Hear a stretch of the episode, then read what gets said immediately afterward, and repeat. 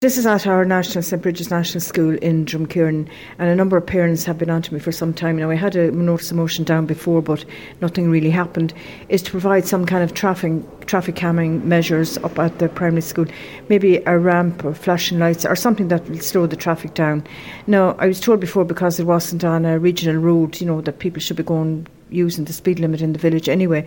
But as you know, not everybody is responsible, and some people are speeding coming both ways, both coming in off the Carrick Road, off the R280, and coming up from from the village. And uh, it's quite a, a, good population of children in the school. So some, a lot of them walk to school, and then at other times they're getting off buses and getting out of parents' cars at the school. And parents have concerns for, for their safety.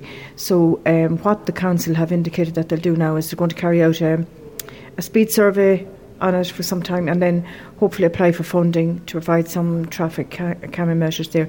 I think it is essential because in the recent past we had asked for traffic calming at the vocational school, Lough Allen College, uh, down on the on the other road, and um, this has been done now, which will see a big slowdown in the traffic. So. We know the volume of traffic mightn't be as high up at the primary school, but still, nonetheless, in the interest of health and safety, we need to have it. So hopefully, we'll get results for, for that.